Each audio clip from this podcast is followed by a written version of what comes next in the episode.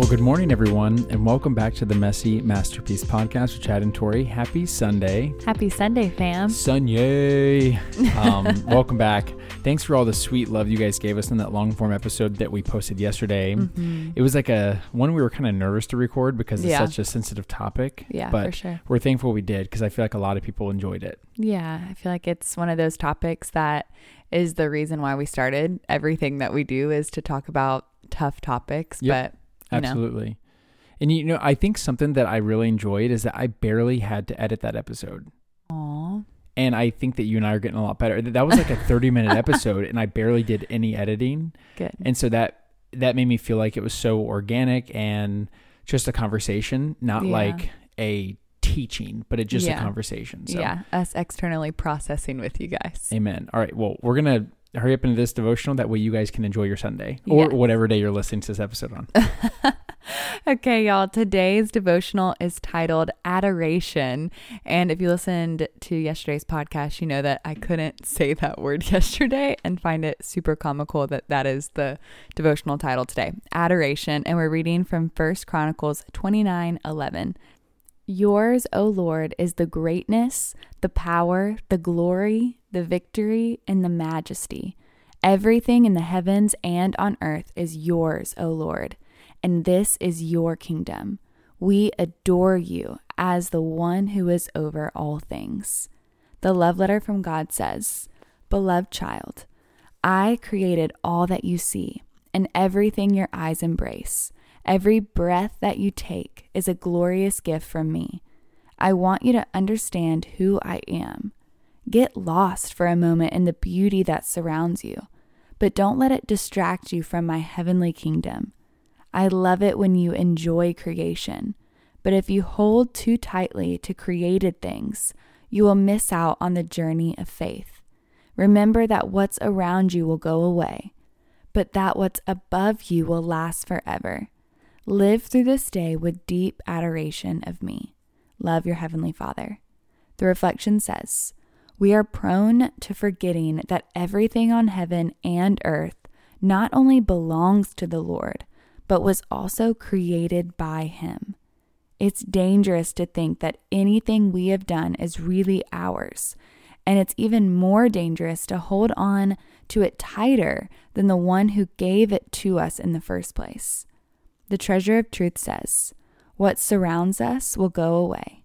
What's above us in heaven will last forever. Yeah, I think that's something really important that we need to do. I think one of the biggest questions we got in yesterday's uh, like pain and suffering Q and A Mm-hmm. was how do I let go of the plans I want for my life, and I, like how do I let go of them and Yeah. not just feel let down? How do I continue to have faith in God? And it's such an important question question because it's such a real question, Mm-hmm. and I think a lot of it is are we adoring God Yeah. more than we are adoring the plans he has for our life or the plans that we have for our own life. Yeah, that's what I was going to say. I feel like we get caught up in this adoration of a certain lifestyle or that picture in our head of the promise being fulfilled of what we've been praying for. And we're adoring those things more than we're adoring God for who He is and how amazing He is and how sovereign He is. And like we were saying yesterday, how mysterious He is. And sometimes I think it's really great for us to truly disconnect, go somewhere like beautiful and look around and just be in awe of the fact that God created it all.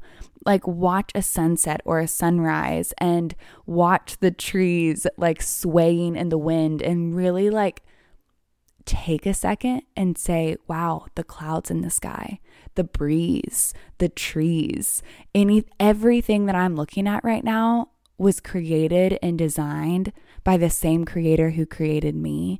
And holy wow, how amazing that is. And that I get to actually have an intimate relationship with me, this creator that is so powerful and so big and so grand and so beautiful. And he wants to have a relationship with me. Wow. Like, I want to adore him. I want to worship him.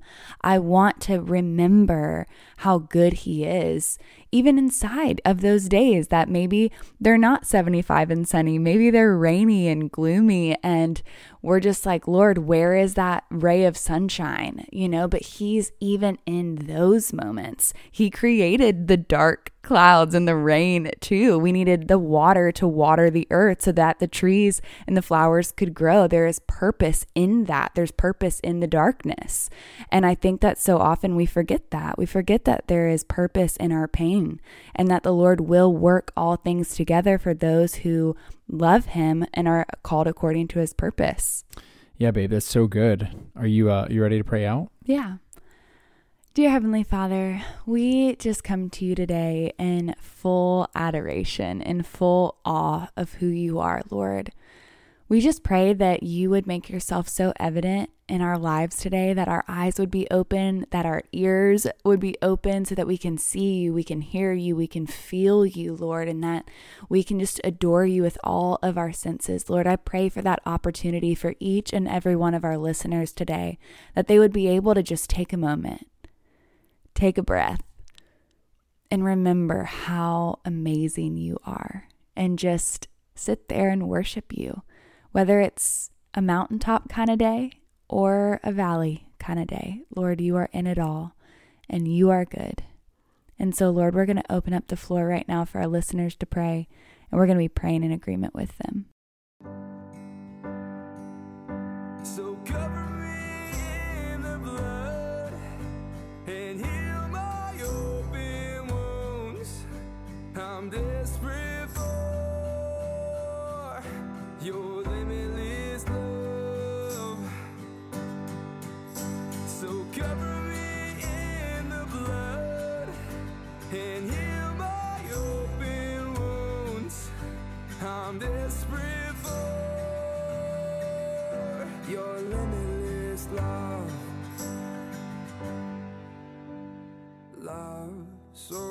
Abounding, love so pure, love so abounding, we will endure.